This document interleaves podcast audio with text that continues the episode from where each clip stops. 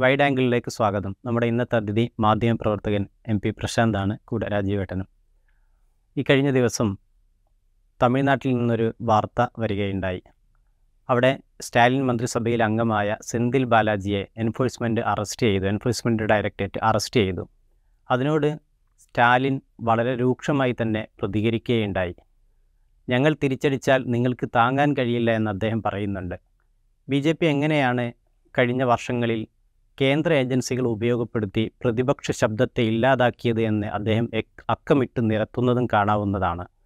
അതിൽ മധ്യപ്രദേശ് ഗുജറാത്ത് പോലെ B J P ഭരിക്കുന്ന സംസ്ഥാനങ്ങൾ ഒഴികെ ഏതാണ്ട് എല്ലാ സംസ്ഥാനങ്ങളിലും കേന്ദ്ര ഏജൻസികൾ കയറി നിറങ്ങിയതായി അദ്ദേഹം പറയുന്നുണ്ട്. നമ്മൾ ഇന്ന് ചർച്ചയ്ക്കെടുക്കുന്ന ആദ്യത്തെ വിഷയവും അതുതന്നെയാണ് ദക്ഷിണേന്ത്യൻ രാഷ്ട്രീയത്തിൽ ബി ജെ പി കടന്നു കയറാൻ വിശിഷ്യ തമിഴ്നാട്ടിൽ തന്നെയും നിലയുറപ്പിക്കാനുള്ള ചില ശ്രമങ്ങൾ നടത്തിക്കൊണ്ടിരിക്കുന്നതിനിടയിലാണ് സെന്തിൽ ബാലാജിയെ അറസ്റ്റ് ചെയ്യുന്നു.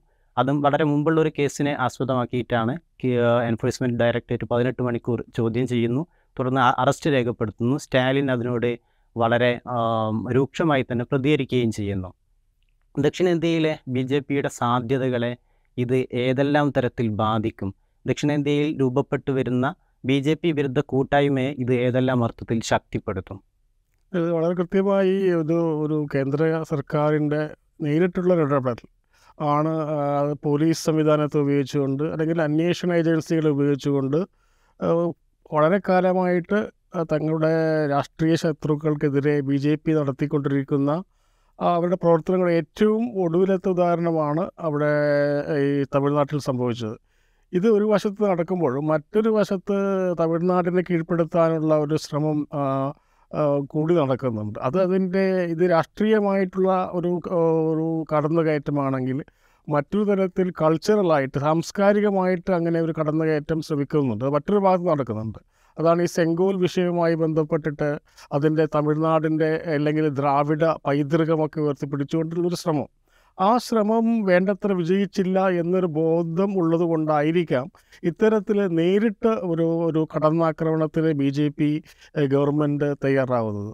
അപ്പോൾ ഒരു ഒരു വശത്ത് എങ്ങനെയാണ് ദ്രാവിഡ ജനതയുടെ പ്രതിരോധങ്ങളുടെ പാഠങ്ങളെ തന്നെ തങ്ങൾക്ക് അനുകൂലമായി മാറ്റി കൊണ്ടുവരിക. അപ്പം ചോള രാജാക്കന്മാരുടെ ഒരുപാട് ചരിത്രമുള്ള കാരണമാണ്. അപ്പം ചരി ഈ തമിഴ് ഭാഷയെക്കുറിച്ച് മോദി തന്നെ പറയുന്നുണ്ട്. രണ്ട് അതൊരു സംസ്കൃതത്തൊക്കെ അല്ലെങ്കിൽ സംസ്കൃതത്തിന്റെ തന്നെ പാരമ്പര്യമുള്ള ഭാഷയാണ് തമിഴ്നാട് എന്ന് പറയുമ്പോൾ അത് വേറൊരു തരത്തിലുള്ള അധിനിവേശമാണ്. അതായത് തമിഴ് ജനതയെ കീഴ്പ്പെടുത്തി കഴിഞ്ഞാൽ ഒരു ഒരു പക്ഷേ അത് സൗത്ത് ഇന്ത്യയിലേക്കുള്ള ദക്ഷിണേന്ത്യയിലേക്കുള്ള അവരുടെ കടന്നുകയറ്റത്തിന് ഒരു പക്ഷേ ഏറ്റവും തടസ്സം നിൽക്കുന്ന ഒരു കോട്ട കീഴടക്കലാണ്. കാരണം തമിഴ് സംസ്കാരമാണ് മലയാളമടക്കമുള്ള ഭാഷകളുടെ തെലുങ്കായാലും കർണാടക കർണ കന്നഡയായാലും ഒക്കെ ഈ സംസ്കാരത്തിന്റെ ഒരു ആധാരശില എന്ന് നമുക്ക് പറയാവുന്നത് തമിഴാണ്. അപ്പോൾ തമിഴകം കീഴടക്കി കഴിഞ്ഞാൽ തങ്ങളുടെ ജോലി പകുതി കഴിഞ്ഞു എന്നുള്ള ഒരു അസംഷനിലാണ് അങ്ങനെ ഒരു ധാരണയിലാണ് അവർ ഇതുവരെ നിൽക്കുന്നത്. അതിന് സാധ്യതയില്ലാത്ത വിധം എല്ലാ വാതിലുകളും കൊട്ടിയടച്ചുകൊണ്ട് അവിടെ നിൽക്കുന്നത് സ്റ്റാലിനും അവിടെ ദ്രാവിഡ രാഷ്ട്രീയമാണ്. അപ്പോൾ ആ ദ്രാവിഡ രാഷ്ട്രീയത്തോടുള്ള അസഹിഷ്ണുതയുണ്ട്. അപ്പോൾ അത് അത് പറയുന്നത് ഈ പലപ്പോഴും സോഷ്യൽ മീഡിയയിലുള്ള ബി ജെ പി അനുകൂലികളൊക്കെ പറയുന്നത് ഈ ഈ തന്തൈ പെരിയോർ എന്ന് പറയുന്ന ഇ വി രാമസ്വാമി നായ്ക്കർ എന്ന ഹിന്ദു വിരുദ്ധൻ അദ്ദേഹം സൃഷ്ടിച്ചെടുത്ത ഒരു ഒരു പ്രത്യേക തരത്തിലുള്ള ഒരു ഒരു എന്താ പറയുക ഒരു നെറേറ്റീവ് ഒരു ആഖ്യാനമുണ്ട്. അത് പാശ്ചാത്യ തിയറികൾ അല്ല ആര്യൻ അധിനിവേശം എന്നുള്ള തിയറികൾ കൊണ്ടൊക്കെ ബിൽഡപ്പ് ചെയ്തതാണ്. അതിനെ നശിപ്പിക്കുക എന്നല്ലാതെ അതിനെ നശിപ്പിച്ചു കൊണ്ടല്ലാതെ അവിടെ ബി ജെ പി അല്ലെങ്കിൽ സംഘപരിവാർ ഉദ്ദേശിക്കുന്ന തരത്തിലുള്ള ഒരു കടന്നുകയറ്റം അസാധ്യമാണ്. അപ്പം ഈ ആ ആ ഒരു കൾച്ചറൽ ഇൻവേഷന്റെ അല്ലെങ്കിൽ സാംസ്കാരിക അധിനിവേശത്തിന്റെ മറ്റൊരു രീതിയാണ് ഇവരെ പേടിപ്പിച്ച് ഭയപ്പെടുത്തി കീഴ്പ്പെടുത്തുക എന്നുള്ളത്. ഇപ്പോൾ തമിഴ്നാട് കർണാടകയിൽ ഡി കെ ശിവകുമാറിനെതിരെ ഇപ്പോൾ പല നേതാക്കന്മാർക്കും എതിരെ ഇത്തരത്തിലുള്ള ഇ ഡിയുടേതായാലും സി ബി ഐയുടെയായാലും കേന്ദ്ര ഏജൻസികൾ കൊണ്ടുണ്ടാവുന്ന കൊണ്ട് അവർ നടത്തിക്കൊണ്ടിരിക്കുന്ന ഒരു ഒരു നാടകത്തിന്റെ ഏറ്റവും അവസാനത്തെ ഒരു രംഗമാണ് നമ്മൾ തമിഴ്നാട്ടിൽ കണ്ടത്.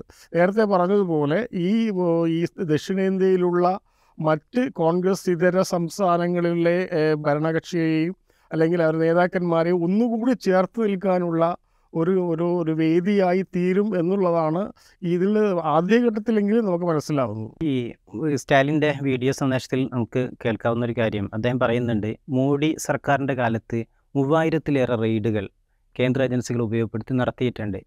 അതിൽ തന്നെയും ദശാംശം അഞ്ച് ശതമാനം കേസുകൾ പോലും തെളിയിക്കപ്പെട്ടിട്ടില്ല എന്ന് പറഞ്ഞാൽ പ്രഹസനമായി മാറുകയാണ്. ഈ ഒരു സെന്തിൽ ബാലാജിയുടെ അറസ്റ്റ് ഉണ്ടാകുന്നു സ്റ്റാലിന്റെ പ്രതികരണം വരുന്നു. ദക്ഷിണേന്ത്യൻ രാഷ്ട്രീയത്തിൽ ബി ജെ പി വിരുദ്ധ മുഖമായി സ്റ്റാലിൻ അവതരിപ്പിക്കപ്പെടുകയാണോ? അല്ലെങ്കിൽ അദ്ദേഹം ആ നേതൃസ്ഥാനത്തേക്ക് വരികയാണോ ഈ സംഭവത്തോടെ? നേരത്തെ തന്നെ സ്റ്റാലിൻ ഈ ദക്ഷിണേന്ത്യയിലെ ഒരു സംഘപരിവാർ വിരുദ്ധ അല്ലെങ്കിൽ ബി ജെ പി വിരുദ്ധ രാഷ്ട്രീയത്തിന്റെ ഒരു മുഖമായിട്ട് സ്റ്റാലിൻ നേരത്തെ തന്നെ ഉണ്ട്. വളരെ ശക്തമായ നിലപാട് സ്റ്റാലിൻ എടുക്കുന്നത് നമ്മൾ മുൻപും കണ്ടിട്ടുണ്ട്. ഇപ്പോൾ ഗവർണർ ഡി എം കെ സർക്കാരിനെതിരെ അല്ലെങ്കിൽ ഡി എം കെ നിയമസഭയിൽ പാസാക്കി അയച്ച ബില്ല് ദ ഗവർണർ അവിടെ തടഞ്ഞു വെക്കുന്ന ഘട്ടത്തിൽ സ്റ്റാലിൻ വളരെ സ്ട്രോങ് ആയി തന്നെയാണ് റിയാക്ട് ചെയ്യുന്നത്.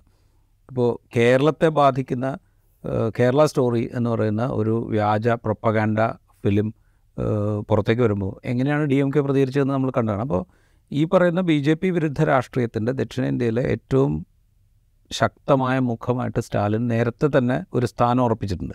സ്റ്റാലിൻ അങ്ങനെ സ്ഥാനം ഉറപ്പിക്കുന്നതിന് ഈ ബി ജെ പി വിരുദ്ധത എന്ന് പറയുന്നത് ദ്രാവിഡ പ്രസ്ഥാനത്തിന്റെ ഒരു അടിസ്ഥാന വേര് അതുതന്നെയാണ് കാരണം ബ്രാഹ്മണിസത്തിനെതിരായിട്ടാണ് ദ്രാ ദ്രാവിഡ പ്രസ്ഥാനം വരുന്നത്. ബ്രാഹ്മൺ ബ്രാഹ്മണാധിപത്യത്തിനെതിരെ അല്ലെങ്കിൽ ജാതീയതയ്ക്കെതിരെ ജാ സവർണ ജാതിക്കെതിരെ ഇതിനൊക്കെ ഫൈറ്റ് ചെയ്തുകൊണ്ടാണ് ദ്രാവിഡ പ്രസ്ഥാനം തമിഴ്നാട്ടിൽ വേറെ ഉറപ്പിക്കുന്നത് ആ എന്താ പറയുക ആ ആ പാരമ്പര്യത്തിന്റെ തുടർച്ച സ്റ്റാലിന് നമുക്ക് കാണാം. അത് മാത്രമല്ല ദ്രാവിഡ രാഷ്ട്രീയത്തിൽ ഇനി അങ്ങോട്ട് എന്താണ് ദ്രാവിഡ രാഷ്ട്രീയത്തിന്റെ മുന്നോട്ടുള്ള യാത്ര എന്നുള്ള കാര്യത്തിൽ സ്റ്റാലിന് ഒരു വ്യക്തതയുണ്ട്. അണ്ണാ ഡി എം കെ ഒരു ഭാഗത്ത് പതുക്കെ ദുർബലമായിക്കൊണ്ടിരിക്കുന്നു. അണ്ണാടി എം കെയുടെ നേതൃത്വത്തിൽ ഇപ്പോൾ ജയലളിത ഉണ്ടായിരുന്ന കാലത്ത് നമുക്കറിയാം ജയലളിത എന്ന് പറയുന്നൊരു ഒരു ഹ്യൂജ് ഫിഗർ അവിടെ ഉണ്ട്. അണ്ണാ ഡി എം കെ നയിക്കാൻ അവിടെ ഉണ്ട്. ഇപ്പോൾ അണ്ണാ ഡി എം കെ എടുത്തു കഴിഞ്ഞാൽ നമുക്ക് അങ്ങനെ ഒരു ഫിഗറിനെ കാണാൻ പറ്റില്ല. എടപ്പാടി പളനിസ്വാമിക്ക് ഏത് പരിധി വരെ അണ്ണാ ഡി എം കെ രാഷ്ട്രീയത്തെ മുന്നോട്ട് കൊണ്ടുപോകാൻ കഴിയും എന്നുള്ളതിനെക്കുറിച്ചുള്ള questions A D M K തന്നെ ഉട ഉടലെടുക്കുന്നുണ്ട്. അവിടെ എ ഡി എം കെയിൽ തന്നെ ഗ്രൂപ്പ് അടിസ്ഥാനത്തിലുള്ള ഫൈറ്റ് നടക്കുന്നുണ്ട്. അപ്പോൾ സ്റ്റാലിൻ അറിയാം ദ്രാവിഡ രാഷ്ട്രീയം എന്ന് പറയുന്നത് ഇനി അങ്ങോട്ട് മുമ്പോട്ട് കൊണ്ടുപോകേണ്ടത് ഡി എം കെ ആണ്. അതിന്റെ നേതൃത്വത്തിലിരിക്കുന്ന താനാണ് എന്നുള്ള കാര്യത്തിൽ സ്റ്റാലിന് പ്രത്യേകിച്ച് സംശയങ്ങളൊന്നുമില്ല.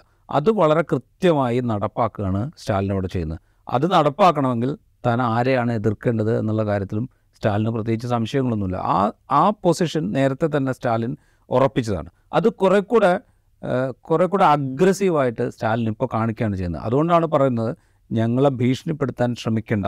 ഞങ്ങളെ ഭീഷണിപ്പെടുത്തിയാൽ ഞങ്ങൾ തിരിച്ചടിച്ചാൽ അത് നിങ്ങൾക്ക് താങ്ങാൻ കഴിയില്ല എന്ന് സ്റ്റാലിൻ ചരിത്രം പഠിക്കണം. ഞങ്ങളുടെ ചരിത്രം പഠിക്കണം എന്ന് സ്റ്റാലിൻ പറയുന്നതിന് പല കാരണങ്ങളുണ്ട്. കാരണം വെച്ച് കഴിഞ്ഞാൽ രാജ്യത്ത് ഹിന്ദി ഭാഷ നിർബന്ധമാക്കാൻ തീരുമാനിച്ചപ്പോൾ അതിനെതിരെ ഏറ്റവും ശക്തമായ പ്രതിഷേധം ഉയർന്ന രാജ്യങ്ങളിലൊന്ന് സംസ്ഥാനങ്ങളിലൊന്ന് തമിഴ്നാടാണ്.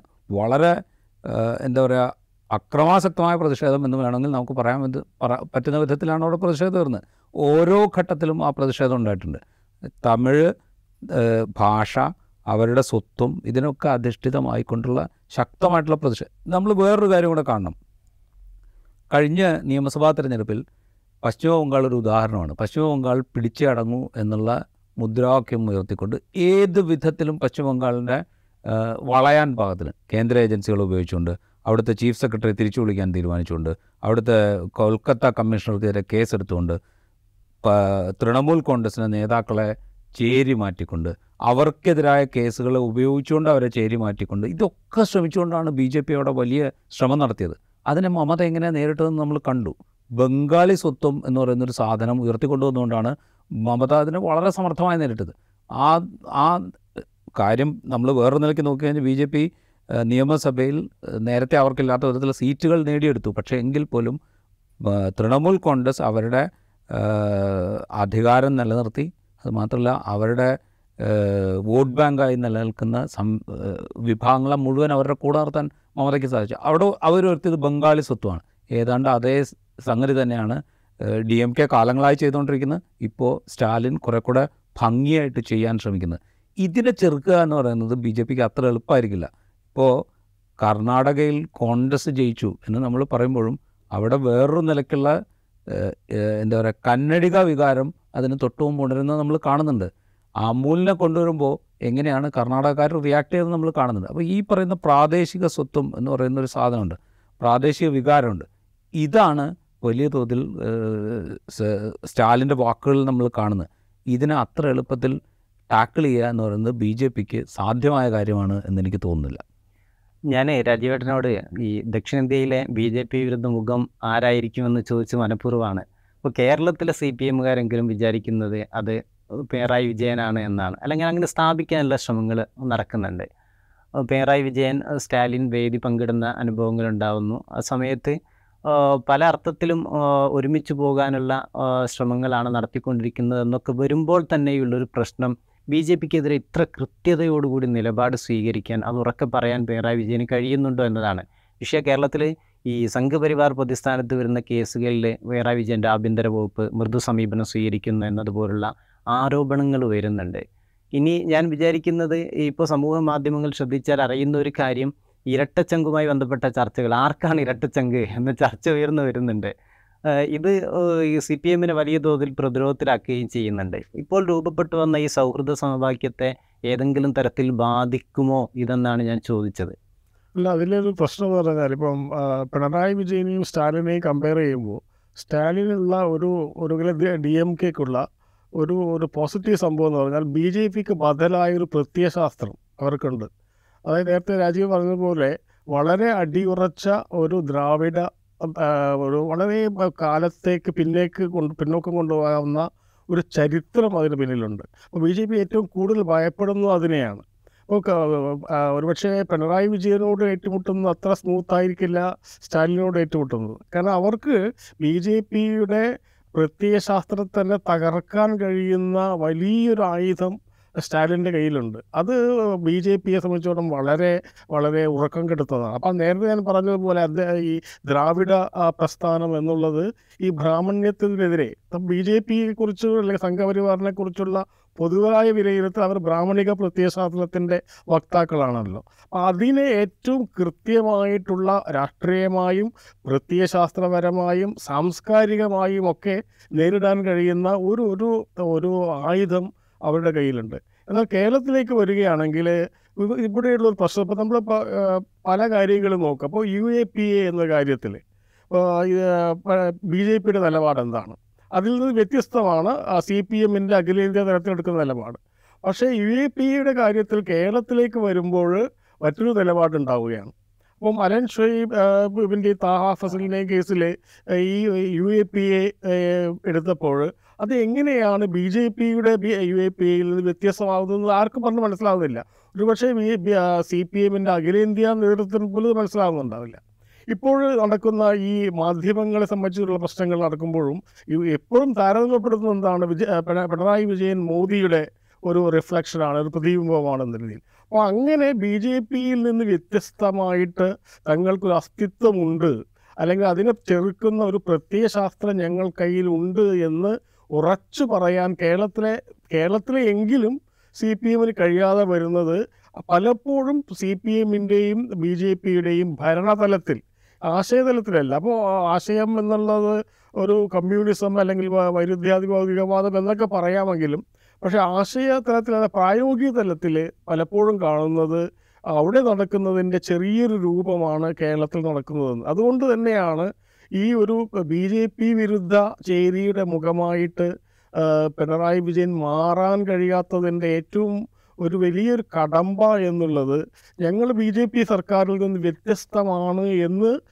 തെളിയിക്കാൻ വേണ്ടി അതായത് ഇത് വെച്ചുകൊണ്ട് ഡാറ്റ വെച്ചുകൊണ്ട് തെളിയിക്കാൻ വളരെ വിഷമമായിരിക്കും. കാരണം ബി ജെ പി അഖിലേന്ത്യാ തലത്തിൽ നടത്തിക്കൊണ്ടിരിക്കുന്ന അവരുടെ നയങ്ങളിൽ നിന്ന് ഇപ്പം പോലീസിനെ ഉപയോഗിച്ചുകൊണ്ട് രാഷ്ട്രീയ ശത്രുക്കളെ നേരിടുക എന്നുള്ളതിന്റെ ചെറിയ രൂപമെങ്കിലും നമ്മൾ കേരളത്തിൽ കണ്ടുകൊണ്ടിരിക്കുകയാണ്.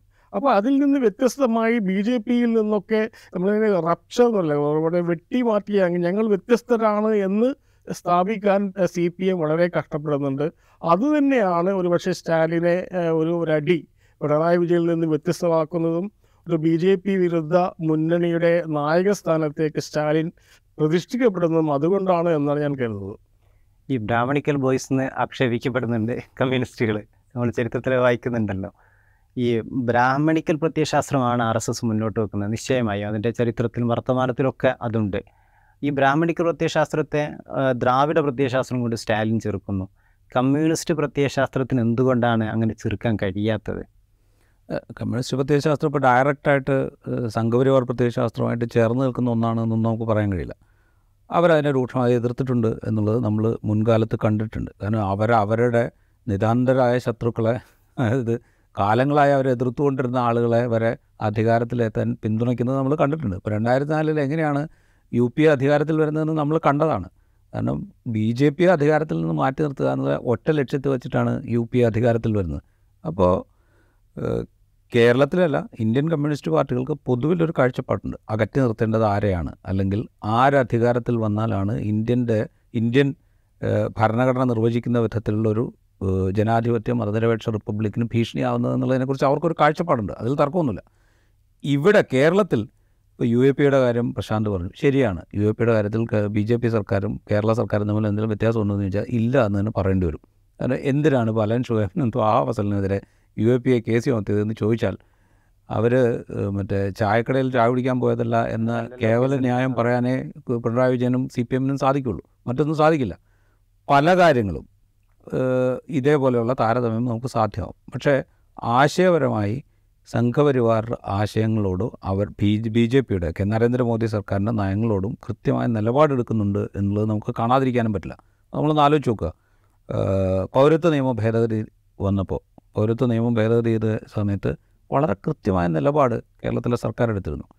കേരളത്തിൽ ഫെഡറൽ സംവിധാനത്തെ ചോദ്യം ചെയ്തുകൊണ്ടുള്ള തീരുമാനങ്ങൾ വന്നപ്പോൾ കേരള സർക്കാർ നിലപാടെടുത്തിട്ടുണ്ട് ഇപ്പോൾ പതിനഞ്ചാം ധനകാര്യ കമ്മീഷന്റെ നിർദ്ദേശങ്ങൾ വന്നപ്പോൾ അന്ന് ധനമന്ത്രി തോമസ് ഐസക് ആയിരുന്നു തമിഴ്നാട് മുൻകൈ എടുക്കുന്നതിന് മുമ്പ് അന്ന് സ്റ്റാലിനല്ല അവിടെ ഭരണത്തിൽ എന്നുള്ളൊരു പ്രശ്നമുണ്ട്. എങ്കിൽ പോലും തമിഴ്നാട് മുൻകെടുക്കുന്നതിന് മുമ്പ് ഇതിനെതിരെ നമ്മൾ യോജിച്ച് പ്രതിഷേധിക്കണം എന്ന് ആവശ്യപ്പെട്ടത് കേരളത്തിലെ ഭരണകൂടവും കേരളത്തിലെ സി പി എമ്മുമാണ്.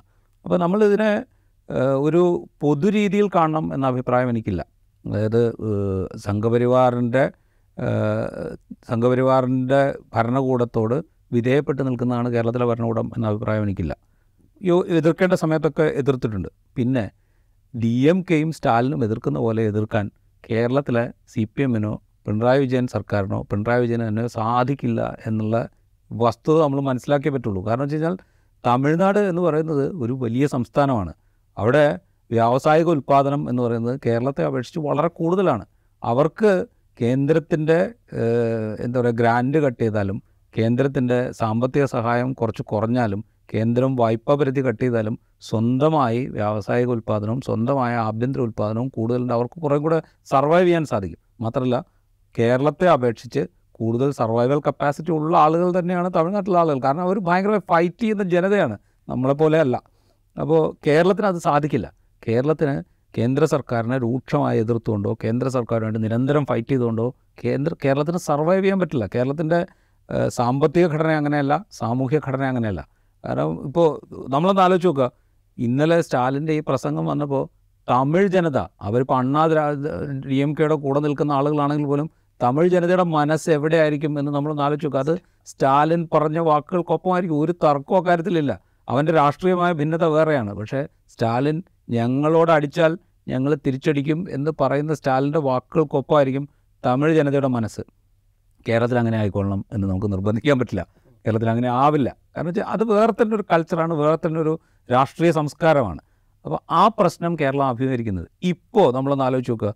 കേരളത്തിന്റെ സാമ്പത്തിക കടമെടുക്കാനുള്ള പരിധി ചോദ്യം ചെയ്ത് കുറച്ചത് ചോദ്യം ചെയ്തുകൊണ്ട് കേരളം സുപ്രീം കോടതിയെ സമീപിക്കുകയാണ് ചെയ്യുന്നത്. അതെ അതെ. കേരളം സുപ്രീം കോടതിയെ സമീപിക്കുമ്പോൾ കേരളത്തിന്റെ കടമെടുപ്പ് പരിധി മാത്രമല്ല അവിടുത്തെ ക്വസ്റ്റ്യൻ ഈ പറയുന്ന എല്ലാ സംസ്ഥാനങ്ങളുടെയും കടമെടുപ്പ് പരിധിയെ സംബന്ധിച്ച് അല്ലെങ്കിൽ അത് വെട്ടിക്കുറയ്ക്കേണ്ട കേന്ദ്ര സർക്കാരിന്റെ നിലപാടിനെതിരെ കൂടിയാണ് കേരളം ഫൈറ്റ് ചെയ്യുന്നത്. അപ്പോൾ ആ ഫൈറ്റ് അവിടെ നടക്കുന്നുണ്ട്. ഇത് നമ്മൾ രണ്ടും രണ്ടായിട്ട് കാണണം എന്നുള്ളതാണ് എന്റെ തോന്നൽ. അതായത് നമ്മളിതിങ്ങനെ സ്റ്റാലിന്റെ ഇരട്ടച്ചങ്ക് കണ്ടോ? ഇവിടുത്തെ ഇരട്ടച്ചങ്കൻ എവിടെ പോയിരിക്കുന്നു എന്നുള്ള കേവലമായൊരു ചോദ്യത്തോട് ചോദ്യം കൊണ്ട് തീരാവുന്ന ഒരു പ്രശ്നമായിട്ട് എനിക്കിത് കാണാൻ പറ്റില്ല.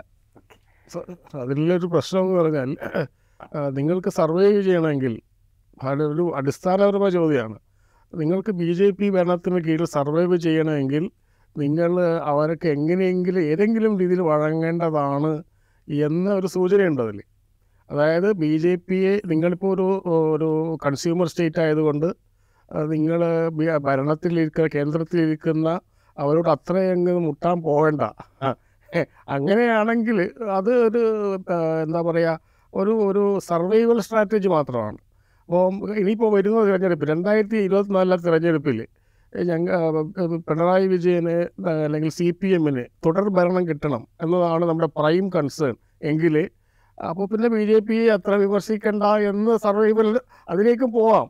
അപ്പം ബി ജെ പിയെ എതിർക്കുന്നത് അവർ നമുക്ക് പണം തരാത്തത് കൊണ്ടോ അവർ നമ്മുടെ എന്താ പറയുക ഫെഡറൽ സംവിധാനത്തെ ചോദ്യം ചെയ്യുന്നത് കൊണ്ടോ മാത്രമല്ല ആ ഒരു പാർട്ടിയുടെ അടിസ്ഥാനപരമായിട്ടുള്ള ആശയങ്ങൾ ആശയങ്ങൾക്കുള്ള അഭിപ്രായ വ്യത്യാസമാണ്. അല്ലാതെ അത് ബി ജെ പി ഗവൺമെന്റ് കേന്ദ്ര ഗവൺമെന്റ് കേരളത്തെ അവഗണിക്കുന്നു എന്നുള്ള ഭരണപരമായ പ്രശ്നമല്ല അത്. തമിഴ്നാട്ടിലെ പ്രശ്നം എന്ന് പറഞ്ഞാൽ അത് ഭരണപരമായ പ്രശ്നമല്ല വൈകാരിക പ്രശ്നമാണ്. നേരത്തെ രാജ്യത്ത് സൂചിപ്പിച്ച പോലെ അവിടുത്തെ ആളുകൾ വൈകാരികമായി പ്രതികരിക്കുന്ന ആളുകളാണ്. കേരളത്തിൽ അത് പക്ഷേ വൈകാരിക പ്രതികരണം തന്നെയാണ്. തമിഴ്നാട്ടിലെ രാഷ്ട്രീയം എപ്പോഴും വൈകാരികമായിട്ടുള്ള തന്നെയാണ്. അപ്പോൾ ഈ നമ്മൾ ഒരു കൺസ്യൂമർ സ്റ്റേറ്റ് ആയതുകൊണ്ട് നമ്മൾക്ക് ഇത്രയേ പറ്റൂ എന്ന് പറയുന്നത് നമ്മുടെ ബി ജെ പി വിരുദ്ധത അതിൽ ഈ പരിധിയുണ്ട് എന്നുള്ളതാണ്. പരിമിതികളുണ്ട് എന്നുള്ളതാണ്. അത് നമ്മെ എത്തിക്കുന്നത് വല്ലാത്ത ഒരു ഒരു പ്രതിസന്ധിയിലാണ്. എന്തായാലും സി ഇരുപത്തിനാലിൽ മോഡി വരും. പിന്നെ ഇവിടെ തുടർ ഭരണം വരും. അപ്പോൾ ഇനി എങ്ങനെ അങ്ങനെ ഒരു ഏറ്റുമുട്ടലിലേക്ക് പോകേണ്ട ഒരു അഡ്ജസ്റ്റ്മെന്റ് രാഷ്ട്രീയത്തിൽ പുറമേ ബി ജെ പി വിരുദ്ധതയൊക്കെ പറയാം. പക്ഷേ അങ്ങനെ ഒരു ഒരു കൺഫ്രണ്ടേഷനിലേക്ക് പോകണ്ട എന്ന രീതിയിലാണ് പോകുന്നതെങ്കിൽ പൊതുവിൽ സമൂഹ മാധ്യമങ്ങളിലുള്ള ഒരു വിമർശനം എന്താണെന്ന് പറഞ്ഞാൽ ഇവിടെ. പ്രസ്താവനയാണ് ബി ജെ പിക്ക് എതിരെ അവിടെ പ്രവർത്തനമാണ്. ആ വിമർശനം പൊതുവിൽ സമൂഹ മാധ്യമങ്ങളിലുണ്ട്. നമുക്ക് അടുത്ത വിഷയത്തിൽ പോകാമെന്ന് വിചാരിക്കുന്നു. ഇന്ന് ഇക്കഴിഞ്ഞ കഴിഞ്ഞ ദിവസം നിയമ കമ്മീഷൻ ഏകീകൃത സിവിൽ കോഡിനെ കുറിച്ച് അഭിപ്രായങ്ങൾ അറിയിക്കാൻ മതസംഘടനകളോടും പൗരന്മാരോടൊക്കെ ആവശ്യപ്പെട്ടിട്ടുണ്ട്. ഏകീകൃത civil code B J P ഒരു പുതിയ ഐറ്റമായി പുറത്തെടുക്കുന്നു എന്നല്ല. നേരത്തെ തന്നെ അവരിത് പറഞ്ഞുകൊണ്ടിരിക്കുന്നുണ്ട്. അവരുടെ പ്രകടന പത്രികയിൽ ഇടം പിടിച്ചിട്ടുണ്ട്. രണ്ടായിരത്തി ഇരുപത്തിനാലിലെ തെരഞ്ഞെടുപ്പിന് മുമ്പ് ഏകീകൃത സിവിൽ കോഡ് നടപ്പാക്കും എന്ന രീതിയിൽ പ്രചാരങ്ങൾ നടന്നുകൊണ്ടിരിക്കുകയും ചെയ്യുന്നുണ്ട്. എനിക്ക് മനസ്സിലായ ആർ എസ് എസിന്റെ ഒരു രാഷ്ട്രീയത്തിൽ നിന്ന് മനസ്സിലാവുന്നത് ആദ്യഘട്ടത്തിൽ അവരുടെ ഒരു ദീർഘകാല ക്യാമ്പയിൻ ഗോസംരക്ഷണവുമായി ബന്ധപ്പെട്ടാണ്. അത് ഹിന്ദു മഹാസഭ തുടങ്ങി വെക്കുന്നു പിന്നീട് ആർ എസ് എസ് ഏറ്റെടുക്കുന്നു. ദീർഘകാലം അത് മുന്നോട്ട് കൊണ്ടുപോകുന്നു. പിൽക്കാലത്ത് അവർക്ക് നല്ലൊരു ആയുധം കിട്ടി. അത് അയോധ്യയായിരുന്നു. അയോധ്യ വെച്ച് അവർ നാടാകെ ഇളക്കി മറിച്ചു. രാഷ്ട്രീയമായി നേട്ടങ്ങൾ ഉണ്ടാക്കി ബാബരി മസ്ജിദ് തകർത്തു. ഇങ്ങനെ പല സംഭവങ്ങൾ ഉണ്ടാകുന്നു ഇനി അതിനുശേഷം ഇനി അവർക്ക് ദീർഘകാല ലക്ഷ്യത്തോടു കൂടി മുന്നോട്ട് വെക്കാവുന്ന ഒരു അജണ്ട ഏകീകൃത സിവിൽ കോഡാണെന്നാണ് വിചാരിക്കുന്നത്. ഇപ്പോൾ ചില മാധ്യമങ്ങളിലൊക്കെ കാണുന്ന രണ്ടായിരത്തി ഇരുപത്തിനാലിന് മുമ്പ് തന്നെ നടപ്പാക്കുന്നതാണ്. ഞാൻ അതിന് വ്യത്യസ്തമായി വിചാരിക്കുന്ന ആളുകളാണ് ആളാണ്. കാരണം ഇത് ദീർഘകാല അജണ്ട ആയെങ്കിലേ ബി ജെ പിക്ക് വോട്ടായി മാറും. കാരണം അവർ. നിസ്സഹായമാണ്. രണ്ടായിരത്തി ഇരുപത്തിനാലിലെ തെരഞ്ഞെടുപ്പിന് മുമ്പ് ഏകീകൃത കൂടെ കോഡ് നടപ്പാക്കാൻ പോകും എന്നൊന്നും ഞാൻ പ്രതീക്ഷിക്കുന്നില്ല. നമ്മൾ ഇതിന് തൊട്ട് മുമ്പുള്ളൊരു സീൻ ഒന്ന് ആലോചിച്ച് നോക്കുക. ഉത്തരാഖണ്ഡ് ഗുജറാത്ത് ഹിമാചൽ പ്രദേശ് ഈ മൂന്ന് നിയമസഭാ തെരഞ്ഞെടുപ്പുകളുടെയും ബി ജെ പിയുടെ പ്രകടന പത്രികയിൽ ഏകീകൃത സിവിൽ കോഡ് ആ സംസ്ഥാനങ്ങളിൽ നടപ്പാക്കും എന്ന വാഗ്ദാനം ഉണ്ടായിരുന്നു. അതിന് തൊട്ട് മുമ്പ് ഉത്തരാഖണ്ഡും ഗുജറാത്തും ഏകീകൃത സിവിൽ കോഡ് നടപ്പാക്കുന്നത് പഠിക്കാനായിട്ടൊരു കമ്മിറ്റി അതെ. ഈ കമ്മിറ്റി ചോദ്യം ഈ കമ്മിറ്റിയെ വെച്ച് ചോദ്യം ചെയ്തുകൊണ്ട് ഒരു പി എയിൽ പോയി സുപ്രീം കോടതിയിൽ ഇപ്പോഴത്തെ chief justice D Y Chandrachud അടങ്ങുന്ന ബെഞ്ചാണ് ആ പി എയിൽ പരിഗണിച്ച്. എന്നിട്ട് അങ്ങനെ കമ്മിറ്റി വെക്കുന്നത് തെറ്റാണെന്നൊന്നും പറയാൻ പറ്റില്ല എന്ന് പറഞ്ഞിട്ട് ആ പി എയിൽ തള്ളി. അപ്പോൾ എന്ന് വെച്ച് കഴിഞ്ഞാൽ ഗുജറാത്തിലും ഉത്തരാഖണ്ഡിലും കർ പിന്നെ കർണാടകത്തിലും ഇതേ വാഗ്ദാനം അവർ മുന്നോട്ട് വെച്ചു. അത് ഏകീകൃത സിവിൽ കോഡ് നടപ്പാക്കും. അപ്പോൾ എന്ന് വെച്ചാൽ ഇത് ഏകീകൃത സിവിൽ കോഡിന് നടപ്പാക്കാൻ പാകത്തിലേക്ക് ഇതൊരു ഒരു ചർച്ചയാക്കി കൊണ്ടുവരിക ഇതിനൊരു അന്തരീക്ഷം സൃഷ്ടിക്കുക. ഈ പണിയാണ് ചെയ്തുകൊണ്ടിരിക്കുന്നത്. ഇപ്പോൾ നാല് സംസ്ഥാനങ്ങളുടെ തെരഞ്ഞെടുപ്പുകളിൽ ബി ജെ പിയുടെ മുഖ്യ വാഗ്ദാനങ്ങളിൽ ഒന്നായിട്ട് ഏകീകൃത സിവിൽ കോഡ് വന്നു ഇപ്പോൾ നിയമ കമ്മീഷൻ മതസംഘടനകളടക്കം പൊതു സമൂഹത്തിൽ നിന്ന് ഇത് നടപ്പാക്കുന്നത് സംബന്ധിച്ചുള്ള പ്രതികരണങ്ങൾ. ഇത് നേരത്തെയുള്ള നിയമ കമ്മീഷൻ ഇത് ക്ഷണിച്ചിട്ടുണ്ട്. ഇങ്ങനെ അഭിപ്രായം ചോദിച്ചിട്ടുണ്ട്. ഇടയ്ക്കിടയ്ക്ക് പറഞ്ഞുകൊണ്ടിരിക്കുന്നത് എല്ലാ നിയമ കമ്മീഷനും ഇത് ചോദിക്കുന്നുണ്ട്. രണ്ടായിരത്തി പതിനെട്ടിൽ ഈ നിയമ കമ്മീ കഴിഞ്ഞ നിയമ കമ്മീഷന്റെ റിപ്പോർട്ട് വരുമ്പോൾ നിയമ കമ്മീഷൻ പറഞ്ഞത് ഏകീകൃത സിവിൽ കോഡ് നടപ്പാക്കാൻ പറ്റുന്നൊരു സാഹചര്യമോ അത് നടപ്പാക്കേണ്ട ഒരു അനിവാര്യതയോ ഇപ്പോൾ രാജ്യത്തില്ല എന്നാണ് പറഞ്ഞത്. ഇപ്പോൾ വീണ്ടും അത് കൊണ്ടുവരുന്നതിന്റെ ഒരു കാര്യം എന്ന് പറഞ്ഞാൽ രണ്ടായിരത്തി ഇരുപത്തിനാലിലെ ലോക്സഭാ തെരഞ്ഞെടുപ്പിലെ മുഖ്യ അജണ്ടകളിൽ ഒന്ന് ഏകീകൃത സിവിൽ കോഡാണ് എന്നുള്ളത് തന്നെയാണ്. ഒന്ന് അയോധ്യയാണ് ഡെഫിനറ്റ്ലി കാരണം വെച്ചാൽ അയോധ്യയിലെ രാമക്ഷേത്രത്തിന്റെ നിർമ്മാണം അതെന്തായാലും പൂർത്തിയാവും. തെരഞ്ഞെടുപ്പ് നമുക്ക് തുറന്നു കൊടുക്കും. തുറന്നു കൊടുക്കും. അതൊരു വലിയ ഇവന്റ് ആയിരിക്കും. അതായിരിക്കും ഒന്ന്. രണ്ടാമത്തത് ഏകീകൃത സിവിൽ കോഡ് ആയിരിക്കും. അപ്പോൾ ഈ ഏകീകൃത സിവിൽ കോഡ് എന്തിനു ഇങ്ങനെ അജണ്ട ആയി കൊണ്ടുവരുന്നത് നമ്മൾ ചിന്തിക്കുമ്പോൾ കൗതുകരമായിട്ടുള്ള സാധനം ഏകീകൃത സിവിൽ കോഡ് എന്ന് പറഞ്ഞു കഴിഞ്ഞാൽ രാജ്യത്തെ മുസ്ലിങ്ങളെ മാത്രം ബാധിക്കുന്ന എന്തൊരു വിഷയമാണ് എന്നുള്ള മട്ടിലായിരിക്കും ഇത് അവതരിപ്പിക്കുക. അതാണ് ഇതിന്റെ ഏറ്റവും വലിയ സെല്ലിംഗ് പോയിന്റ് അതാണ് സെല്ലിംഗ് പോയിന്റ് എന്ന് വെച്ച് കഴിഞ്ഞാൽ അത് അവതരിപ്പിക്കുക എന്ന് പറഞ്ഞാൽ ഈ ഏകീകൃത സിവിൽ കോഡ് ഇല്ലാത്തതുകൊണ്ട് മുസ്ലിങ്ങളടക്കം പ്രത്യേകിച്ച് മുസ്ലിങ്ങൾ സവിശേഷമായ എന്തൊക്കെയോ അധികാരങ്ങൾ അവരുടെ വ്യക്തി നിയമത്തിന്റെ അടിസ്ഥാനത്തിൽ ഇവിടെ ആസ്വദിച്ചുകൊണ്ടിരിക്കുകയാണ്. അത് രാജ്യത്തെ മറ്റ് വിഭാഗങ്ങൾക്കൊന്നും ഇല്ലാത്തതാണ്. അതായത് മുസ്ലിങ്ങൾക്ക് മാത്രം സവിശേഷമായ എന്തോ അധികാരാവകാശങ്ങൾ ഇതുകൊണ്ട് ലഭിക്കുന്നു എന്നുള്ള മട്ടിലൊരു പ്രൊപ്പകാൻഡ നടത്തുകയും നിലവിൽ തന്നെ അവർ നടത്തിക്കൊണ്ടിരിക്കുന്ന വർഗീയമായ വിഭജനത്തിനുള്ള ശ്രമങ്ങൾ കുറെ കൂടെ ആഴത്തിലാക്കുകയും ചെയ്യുക എന്നുള്ളൊരു തന്ത്രമാണിത്. അതിന് വേണ്ടിയിട്ടാണ് ഇപ്പോൾ ഇത് കൊണ്ടുവരുന്നത്. അല്ലാതെ ഇപ്പോൾ രണ്ടായിരത്തി ഇരുപത്തിനാലിന് മുമ്പ് ഇത് നടപ്പാക്കും എന്നൊന്നും എനിക്ക് തോന്നുന്നില്ല. അതിനുള്ള യാതൊരു സാധ്യതയും ഇപ്പോൾ നിലവിൽ കാണുന്നില്ല. ഇത് ഇതാണ് തന്ത്രം. ഇതിലുള്ളൊരു പ്രശ്നം എന്ന് പറഞ്ഞു കഴിഞ്ഞാൽ ഇത് മുസ്ലിങ്ങളെ ബാധിക്കുന്ന മാത്രം ബാധിക്കുന്ന ഒരു പ്രശ്നമല്ല. മുസ്ലിങ്ങൾ ക്രൈസ്തവർ സിഖുകാർ അതുപോലെ ഈ ഹിന്ദുക്കളെ ഹിന്ദുക്കളിൽ തന്നെ ബാധിക്കും. കാരണം വെച്ച് കഴിഞ്ഞാൽ ഈ ഏകീകൃത സിവിൽ കോഡ് ചോദ്യം ചെയ്തുകൊണ്ട് ഒരു ഒരു ട്രൈബൽ സംഘടന ഇതിനിടയ്ക്ക് സുപ്രീം കോടതി പോയി. അവർ പറയുന്നത് വെച്ചാൽ പതിനൊന്ന് കോടി വരുന്ന ആദിവാസി വിഭാഗങ്ങളുടെ ആചാരാനുഷ്ഠാനങ്ങളെ മുഴുവൻ ബാധിക്കുന്ന ഒരു പ്രശ്നമാണിത് എന്നാണ് പറയുന്നത്. ഗോത്രാചാരങ്ങൾ വലിയ തോതിൽ വലിയ തോതിൽ ബാധിക്കുന്നുണ്ട്. അത് മാത്രമല്ല അവർ പറയുന്നത് വെച്ച് കഴിഞ്ഞാൽ ഇന്ത്യയിലെ ആറായിരത്തി ചില്ലറ ജാതി വിഭാഗങ്ങളെ ഈ കോഡ് ബാധിക്കും എന്നുള്ളതാണ്. ഈ ജാതി വിഭാഗങ്ങളൊന്നും മുസ്ലിം ക്രിസ്ത്യൻ സിഖ്. വിഭാഗങ്ങളിലൊന്നും പെടുന്നതല്ല. അപ്പോൾ ഇത് ഇത് ഇതിന്റെ നറേറ്റീവ് വരാൻ പോകുന്നത് ഇങ്ങനെയാണ്. അതായത് ഇതാ ക്രിസ് മുസ്ലിം വിഭാഗങ്ങൾക്ക് എന്തോ സവിശേഷമായ അധികാരങ്ങൾ ഇങ്ങനെ സിവിൽ കോഡ് ഇല്ലാത്തതുകൊണ്ട് നടക്കുന്നു. അതുകൊണ്ട് വലിയ പ്രശ്നമാണ്. രാജ്യത്തെ പൗരന്മാരെ മുഴുവൻ തുല്യരായി കാണാൻ ഇവർ സമ്മതിക്കുന്നില്ല എന്നുള്ള മറ്റുള്ളൊരു പ്രചാരണം നടത്താനുള്ള ഒരു ഉപാധിയായിട്ടാണ് ഇപ്പോൾ ഇത് കൊണ്ടുവരുന്നത്. ഇതൊരു രാഷ്ട്രീയ ടൂളാണ്. ദീർഘകാല അടിസ്ഥാനത്തിലുള്ളൊരു പ്രോജക്റ്റ് തന്നെയാണിത്. അത് ഇന്നോ ഇന്നലെയോ തുടങ്ങിയതല്ല വളരെ കാലം മുമ്പ് തുടങ്ങിയതാണ് ഏകീകൃത സിവിൽ കോഡിന് വേണ്ടിയിട്ടുള്ള ശ്രമം. അത് ദീർഘകാല പ്രൊജക്റ്റ് തന്നെയാണ്. അതിന്റെ ഓരോ ഘട്ടങ്ങൾ പതുക്കെ പതുക്കെ ബി ജെ പി നടപ്പാക്കി വരുന്നുണ്ട്. ഇല്ലയെന്ന് നമുക്ക് പറയാൻ പറ്റില്ല. ഇപ്പോൾ രാജ്യത്ത് ഒരു ഒരു രാജ്യം ഒരു നിയമം എന്നുള്ള മുദ്രാവാക്യം അമിത്ഷാ പുറപ്പെടുവിക്കുന്നത് കാശ്മീരിന്റെ പ്രത്യേക പദവി എടുത്തു കളഞ്ഞതിന്റെ തൊട്ട് പുറകെയാണ് അപ്പോൾ ഇതിങ്ങനെ ഓരോ ഒരേ ക്രിമിനൽ നിയമം പോലും നടപ്പാക്കാൻ കഴിയുന്നില്ല ആ പ്രശ്നം അവിടെ ഉണ്ട് പക്ഷേ ഇതിങ്ങനെ ഓരോ ഒരു ഘട്ടത്തിൽ ഓരോരോ സ്റ്റെപ്പായിട്ട് ഇവരിങ്ങനെ മുമ്പോട്ട് കൊണ്ടുവരികയാണ്. വൈകാതെ എനിക്ക് തോന്നുന്നത് ഏകീകൃത സിവിൽ കോഡല്ല ഒരു യൂണിഫോം റിലീജിയസ് കോഡായിരിക്കും മിക്കവാറും. ബി ജെ പിയുടെ അല്ലെങ്കിൽ ഒരു ആർ എസ് എസിന്റെ മനസ്സിലുള്ളത് എന്നാണ് എനിക്ക് തോന്നുന്നത്.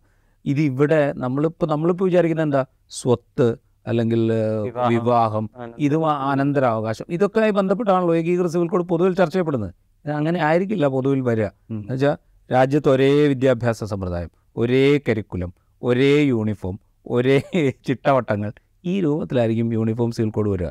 അതിന് രാജ്യത്ത് ആരൊക്കെ തയ്യാറാവും എന്നുള്ളത് കാത്തിരുന്ന് കാണേണ്ട കാര്യമാണ്. കാരണം വെച്ചാൽ ഇവിടെ നമ്മൾ ഈ സംസാരിക്കുന്ന ഇവിടെ മാത്രമല്ല ഇപ്പോൾ നോർത്ത് ഈസ്റ്റ് എടുക്കുക. നോർത്ത് ഈസ്റ്റിലെ മൂന്ന് സ്റ്റേറ്റ് ഏകാണ്ടമായിട്ട് അവിടുത്തെ നിയമസഭ പ്രമേയം പാസ്സാക്കിയതാണ്. യൂണി- യൂണിഫോം സിവിൽ കോഡ് പറ്റില്ല എന്ന്. കാരണം വെച്ചാൽ അവർക്കിത് ഒരിക്കലും അംഗീകരിക്കാൻ പറ്റുന്ന കാര്യമല്ല.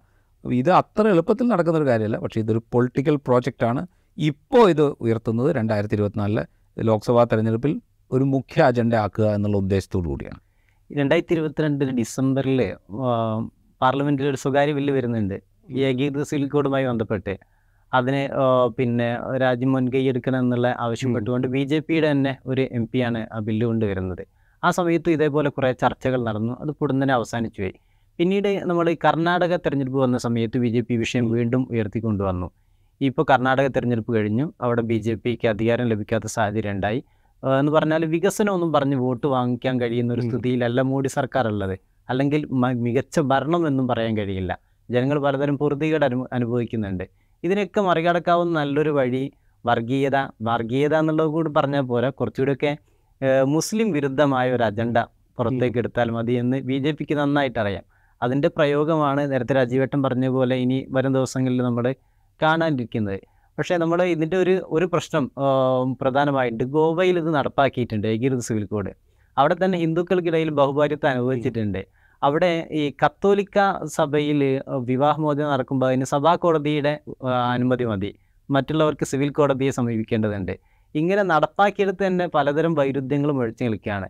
ഇന്ത്യയിൽ ആകമാന ബാധിക്കുന്ന ഒരു ഏകീകൃത സിവിൽ കോഡ് എത്രത്തോളം പ്രായോഗികമാണ്? അപ്പോൾ ഈ ഈ കാര്യം ഏതാണ്ട് ബി ജെ പിക്ക് അറിയാം. ഇത് അപ്രായോഗികമാണ് എന്നുള്ളത്. അപ്പോൾ ഇതിൽ ഇപ്പം ചർച്ചയ്ക്ക് വന്നപ്പോൾ ഇന്ത്യയെ ഒന്നിപ്പിക്കുന്ന ഒന്നാണ്. അപ്പോൾ ഇതിനെ എതിർക്കുന്നവർ ഇന്ത്യയെ വിഭജിക്കുന്നവരാണ്. അപ്പോൾ അങ്ങനെ ഒരു യൂണിഫോം സിവിൽ കോഡ് നടപ്പാക്കേണ്ട ആവശ്യകതയെക്കുറിച്ച് ചർച്ച വരും.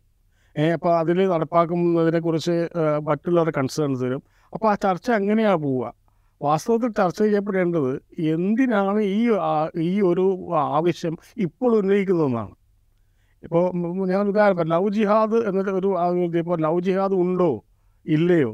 എന്നാണ് ചർച്ച ചെയ്തത്. പക്ഷേ എന്തിനാണ് ഈ ലവ് ജിഹാദ് എന്ന ആരോപണം അവർ ഉന്നയിച്ചത്? അതിന്റെ പിന്നിലെ രാഷ്ട്രീയം.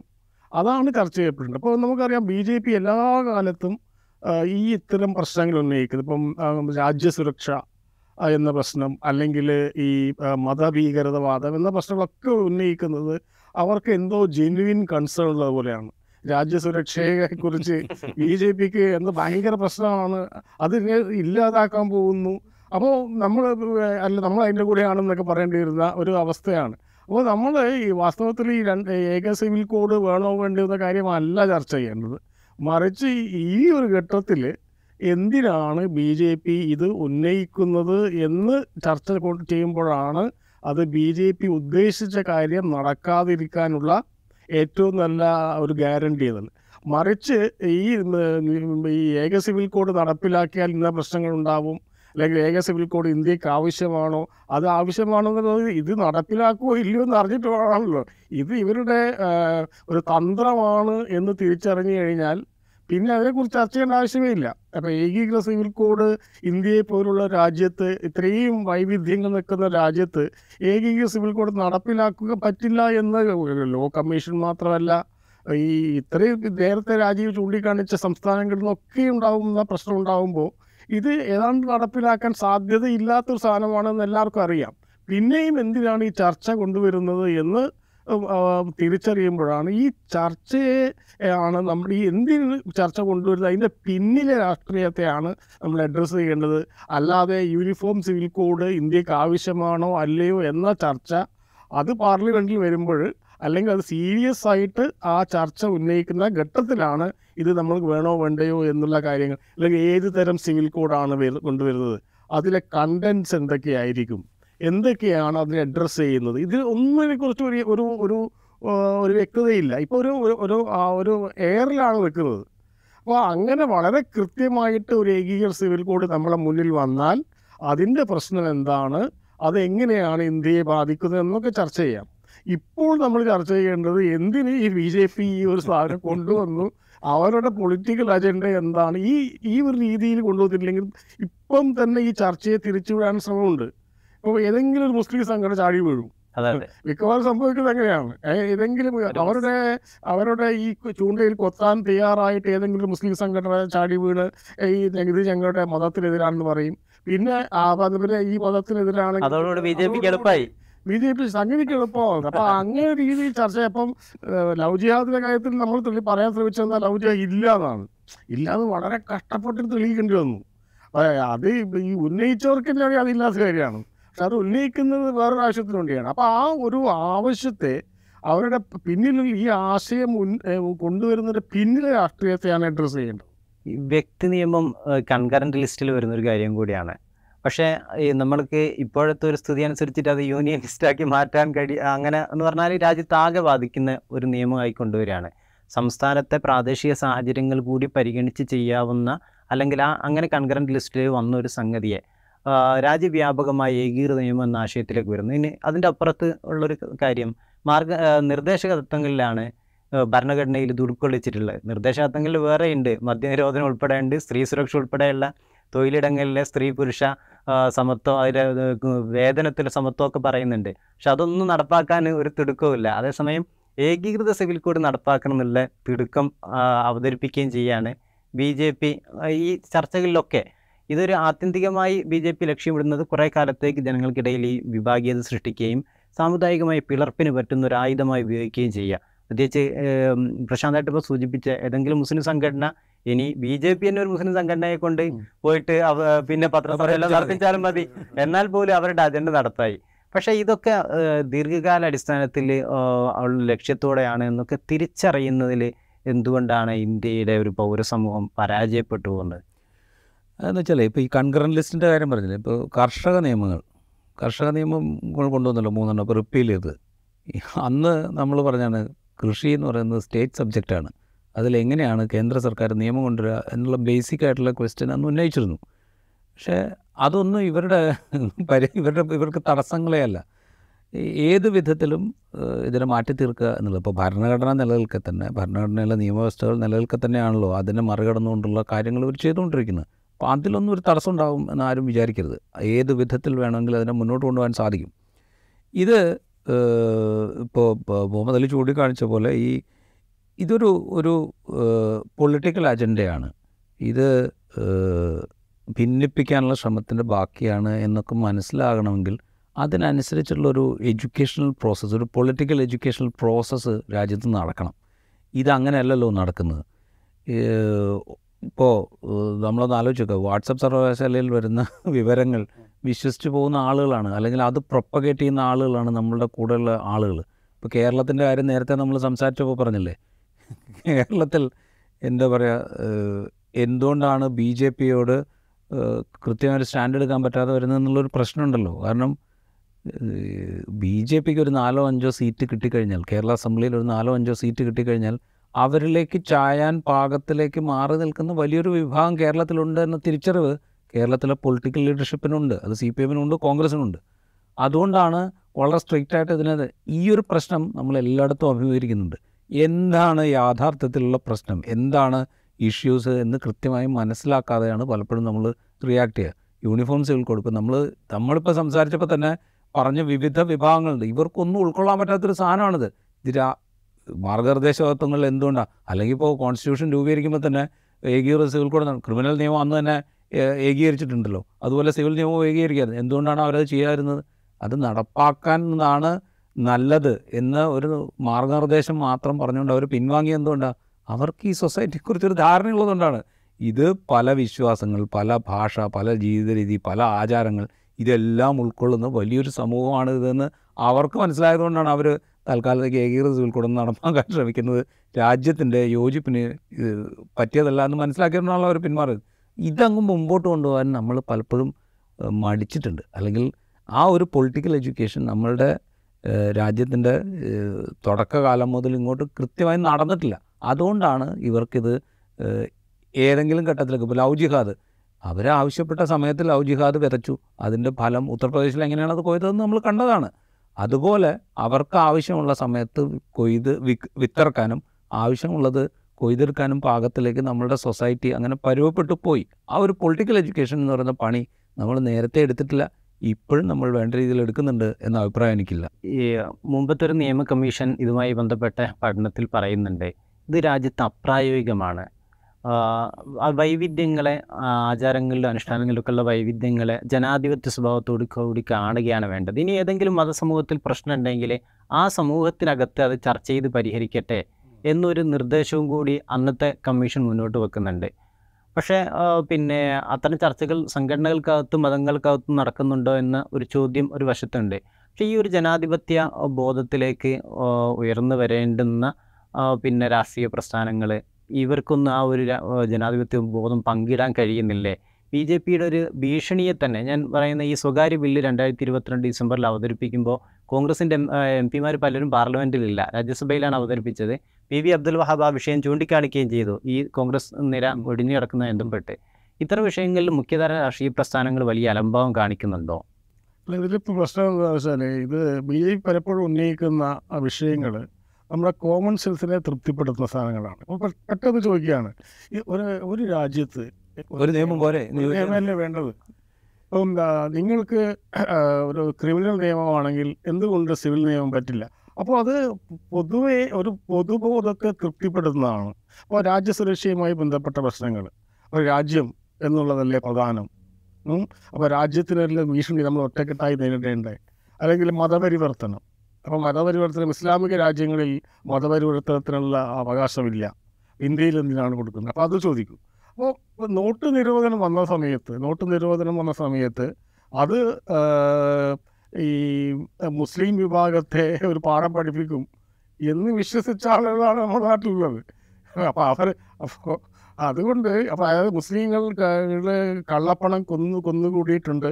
അതിനെ നേരിടാനുള്ള ഒരു വഴിയാണ് ഈ നോട്ട് നിരോധനം എന്ന് വിശ്വസിച്ച ആളുകളുണ്ട്. അവരോടാണ് നമ്മൾ ഈ എന്താണ് പറയുന്നത് ഏക സിവിൽ കോഡിനെ കുറിച്ച് പറയുന്നത്. ഏക സിവിൽ കോഡിന്റെ ഒരു പ്രശ്നം ഇപ്പം ബി ജെ പിയുടെ എല്ലാ പ്രചരണങ്ങളും ഇത്തരത്തിൽ പൊതുബോധത്തിന്റെ ഒരു തൃപ്തിപ്പെടുത്തുന്ന രീതിയിലായിരിക്കും. അപ്പം അതുകൊണ്ട് അതിനെ പ്രത്യക്ഷത്തിൽ അത് ശരിയല്ലേ എന്ന് തോന്നും. അത് കോൺഗ്രസ്സുകാരായാലും മറ്റൊരാൾക്ക് അത് ശരിയാണല്ലോ എന്ന് പറയുന്നത്. ഒരു രാജ്യത്ത് ഒരു നിയമമല്ലേ വേണ്ടത്? എന്നുള്ള ഒരു രീതിയിലുള്ള ഒരു ഒരു പ്രജപ രാമക്ഷേത്രമായി കഴിഞ്ഞാലും ഒരു ഒരു എന്താ ഒരു മതവിഭാഗത്തിന്റെ ആരാധ്യ പുരുഷൻ ജനിച്ച സ്ഥലത്ത് ഒരു ക്ഷേത്രം വേണ്ടേ? എന്നൊക്കെ ചോദിക്കുമ്പോൾ ഉണ്ടാവുന്ന ഒരു ഒരു എന്താ പറയുക കോമൺ സെൻസിനെ തൃപ്തിപ്പെടുത്തുന്ന രീതിയിലുള്ള മുദ്രാവാക്യങ്ങളോ അല്ലെങ്കിൽ ചർച്ചകളോ ആണ് അത് അതിന്റെ പിന്നിലേക്ക് പോകാൻ അത് എന്താണ്? അപ്പോൾ അത് അതുകൊണ്ടാണ് ഞാൻ പറയുന്നത് അത് ഉന്നയിക്കപ്പെടുന്നതിന്റെ രാഷ്ട്രീയമാണ് ചർച്ച ചെയ്യപ്പെടേണ്ടത്. മറിച്ച് ആ ഉന്നയിക്കുന്നതിന്റെ ശരിയോ തെറ്റോ അല്ല. അപ്പോൾ അതുകൊണ്ട് തന്നെ നമ്മുടെ പൊളിറ്റിക്കൽ എഡ്യൂക്കേഷൻ രാജീവ് പറഞ്ഞ പോലെ പൊളിറ്റിക്കൽ എഡ്യൂക്കേഷൻ പ്രശ്നം ഉണ്ട് അതിൽ പക്ഷേ ഇത് പ്രശ്നം പുതിയ പെട്ടെന്ന് കേൾക്കുമ്പോൾ നമുക്ക് അത് ഒരു ഒരു ന്യായമായ കാര്യമാണ് എന്ന് തോന്നുന്നതിനടുത്താണ് ബി ജെ പി ഉന്നയിക്കുന്ന ഓരോ വിഷയങ്ങളും അതേപോലെ ഈ ഒരു പൊതുവേ ഉണ്ടാവും സ്വീകാര്യത ഉണ്ടാക്കുന്ന പ്രശ്നങ്ങൾ. അതുകൊണ്ട് തന്നെ ആയിരിക്കാം മിക്കവാറും നമ്മുടെ പൊളിറ്റിക്കൽ രാഷ്ട്രീയ കക്ഷികൾ മറ്റേ കോൺഗ്രസ് ആയാലും മറ്റേത് മതേതര സംഘടനകളായാലും ഇതിന് അത്ര സീരിയസ് ആയിട്ട് അങ്ങനെ ചെയ്യേണ്ട കൈകാര്യം ചെയ്യേണ്ട ഒന്നായിട്ട് തോന്നാത്ത ഇത് വേണം എന്നൊരു തോന്നൽ. അതിന് കോമൺ സിവിൽ കോഡ് വേണ്ട എന്ന് പറഞ്ഞാൽ ഞങ്ങൾക്ക് എന്തോ എന്തൊരു പ്രശ്നമാണ് ഞങ്ങൾ പുരോഗമനം അത്ര പോരാന്ന് തോന്നുന്നല്ലേ ഒരു പുരോഗമനവാദികൾ കൂടി പറയുന്നതാണല്ലോ ഏക സിവിൽ കോഡ് വേണമെന്നുള്ളത്. അപ്പോൾ അപ്പോൾ ഞാൻ അങ്ങനെയുള്ള ഒരുപാട് കൺസേൺസ് ഉള്ളത് കൊണ്ടായിരിക്കാം ഇത്തരം രാഷ്ട്രീയ കക്ഷികൾ ഇതിനെ അഡ്രസ്സ് ചെയ്യാത്തത് എന്നാണ് തോന്നുന്നത്. ബി ജെ പിയുടെ രാഷ്ട്രീയ ചൂണ്ടയിൽ എടുത്തുചാടി കൊത്താതിരിക്കുക എന്നതുകൂടി നമ്മുടെ ഈ കാലഘട്ടത്തിന്റെ ജനാധിപത്യ ജാഗ്രതയാണ് എന്ന് ഓർമ്മിപ്പിച്ചുകൊണ്ട് ഇന്നത്തെ വൈഡ് ആംഗിൾ ഇവിടെ അവസാനിക്കുന്നു.